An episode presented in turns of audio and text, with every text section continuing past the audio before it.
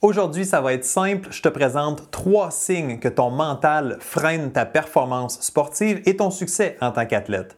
Si tu n'es pas encore convaincu de l'importance de l'aspect mental dans ta réussite, écoute bien ce que j'ai à te présenter parce que ça pourrait te faire changer d'idée. Et en bonus, ben, je t'offre aussi des pistes de solutions pour chacun de ces signes. Épisode numéro quatre-vingt-cinq de Direction Excellence. Aujourd'hui, trois signes que ton mental freine ta performance.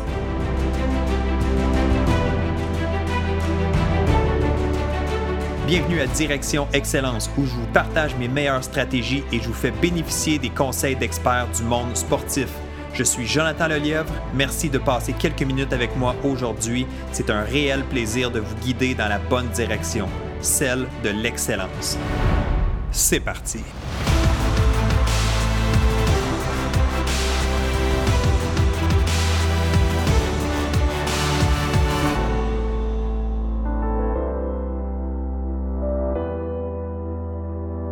Salut, bienvenue à ce nouvel épisode de Direction Excellence. Que tu m'écoutes en vidéo sur YouTube ou en format podcast, merci d'être là et de passer quelques minutes avec moi aujourd'hui. Je suis Jonathan Lelièvre, consultant en performance mentale et fondateur du club Direction Excellence, une plateforme d'entraînement mental en ligne pour athlètes. OK, on débute avec le premier signe qui t'indique que ton mental freine ta performance. Ben, c'est quand tu es clairement meilleur à l'entraînement qu'en compétition. Est-ce que tu as tendance à être excellent ou dominant à l'entraînement, alors que le jour de la compétition, ben, tu es plutôt méconnaissable?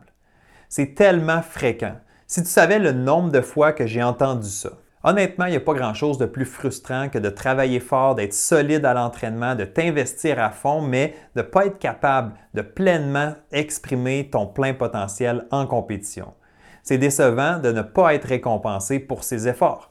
Et quand je dis récompense, bien ici, je ne parle même pas de résultats comme euh, un podium ou des médailles. Je parle vraiment simplement d'être en mesure de performer à la hauteur de tes capacités. Ce qu'il faut comprendre, c'est qu'une compétition, ce n'est pas la même chose que l'entraînement. Les demandes, spécialement sur le plan du mental, bien, sont plus grandes en compétition. Il y a plus de distractions, il y a plus d'attentes, d'adversité, de stress. Si tu n'es pas préparé à gérer tout ça, ben c'est probablement pourquoi tu n'es pas à ton meilleur. C'est difficile de proposer des solutions précises pour un défi aussi général. Il y a tellement de choses qui peuvent expliquer pourquoi tu n'arrives pas à pleinement t'exprimer le jour de ta compétition. C'est certain que principalement, bon, tu vas l'avoir compris, ça se joue entre tes deux oreilles. Le stress, par exemple, ben, tu en as besoin d'une certaine quantité pour bien performer.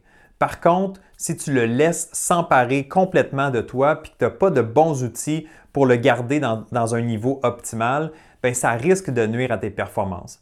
Ma solution, c'est d'utiliser la respiration abdominale.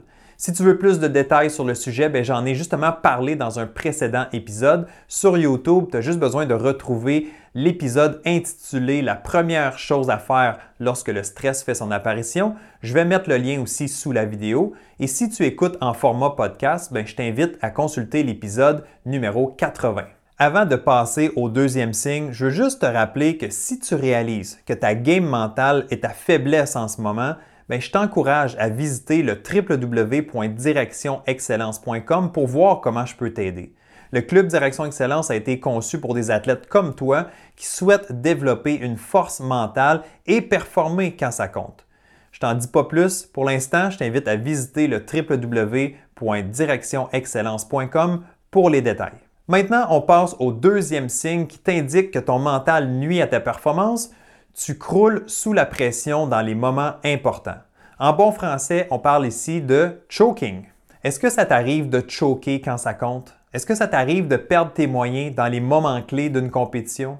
Si oui, bien, il faut que tu comprennes que c'est un défi qui est principalement entre tes deux oreilles. Si ça peut te consoler, dis-toi que c'est pas donné à tout le monde de livrer des performances exceptionnelles quand ça compte le plus. En fait, bien, je dirais même que c'est la minorité des athlètes qui arrivent à le faire. Une chose est certaine, c'est que tes habiletés techniques et physiques, ils ne disparaissent pas comme ça soudainement. Repense au nombre d'années que tu as investi dans ta préparation. Tout ça, ben, tu as intégré ça en toi. Tu sais pratiquer ton sport. Ton corps a une mémoire musculaire. Il connaît les mouvements que tu dois exécuter.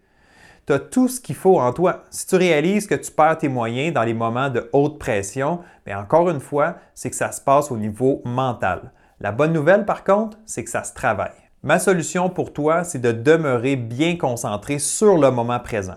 Un athlète qui choke, bien, c'est très souvent parce qu'il s'est projeté dans l'avenir, dans le futur. Donc, il pense déjà aux conséquences positives ou négatives qui pourraient survenir. Le fait d'être concentré sur le futur plutôt que d'être sur l'instant présent, bien, ça t'éloigne de ce que tu devrais être en train de faire.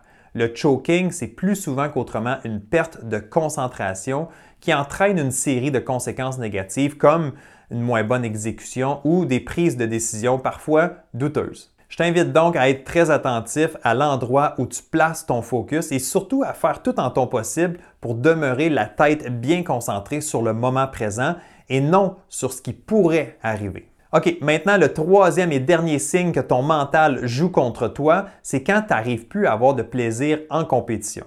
J'ai déjà vu des athlètes ne plus avoir le goût de se présenter en compétition ou même d'y aller à reculons. Je trouve toujours ça un peu triste parce que la journée d'une compétition, mais ça devrait être un moment excitant. Un peu stressant, OK, mais surtout plaisant. C'est un peu la récompense pour tous les efforts qui ont été faits à l'entraînement. Donc, c'est aussi le temps d'aller montrer à quel point tu as travaillé fort et de réaliser surtout que tu as progressé dans les derniers mois. Il faut que ça reste le fun. Autrement, pourquoi tu fais de la compétition? À quelque part, ben c'est ça le but d'une compétition, c'est de te mettre au défi, d'affronter d'autres athlètes et de voir où tu en es dans ton cheminement. Il ne faut pas oublier aussi l'ambiance d'une épreuve et l'aspect social qui compte pour beaucoup dans l'expérience générale. Il me semble que ce sont toutes des bonnes raisons pour avoir hâte aux compétitions. Selon moi, c'est l'un des signes les plus inquiétants chez un athlète. Si tu ne retrouves pas de plaisir à compétitionner, c'est que mentalement, tu n'es pas à la bonne place. Est-ce que c'est la confiance qui est juste pas là? Est-ce que c'est la peur de décevoir qui te freine? Est-ce que c'est l'anxiété qui prend trop de place? Peu importe ce que c'est, c'est encore une fois un défi qui prend forme dans ta tête. Ma solution pour toi, c'est de changer tes croyances face à la compétition et de mettre l'accent, mettre ton focus sur le fun que cet événement-là t'amène. À partir de maintenant, je t'invite à voir la compétition comme une journée de célébration pour tes efforts. Profite-en et concentre-toi sur le plaisir qu'apporte cette expérience. Pour une dernière fois, je te rappelle que si tu penses que ta game mentale, c'est ta faiblesse en ce moment, bien, je t'encourage à visiter le w w w point direction excellence point com pour découvrir le Club Direction Excellence où tu vas pouvoir avancer à ton propre rythme grâce au parcours que j'ai préparé moi-même. Et comme à l'habitude, si tu as aimé cet épisode et que tu as retrouvé de la valeur, mets un pouce dans les airs, like cette vidéo et assure-toi de t'abonner à la chaîne YouTube pour ne rien manquer de la suite des choses. Et si tu écoutes en format podcast, ben merci d'être à l'écoute, assure-toi d'être abonné au podcast Direction Excellence et tu peux même aussi laisser une évaluation du podcast avec cinq étoiles. Tout ça, tous ces petits gestes-là, ça m'aide à continuer à faire découvrir Direction Excellence et à aider de plus en plus d'athlètes. Alors, merci d'avoir été là aujourd'hui. Merci d'avoir investi du temps dans toi. Et on se retrouve très bientôt pour une prochaine dose d'excellence. Bye bye!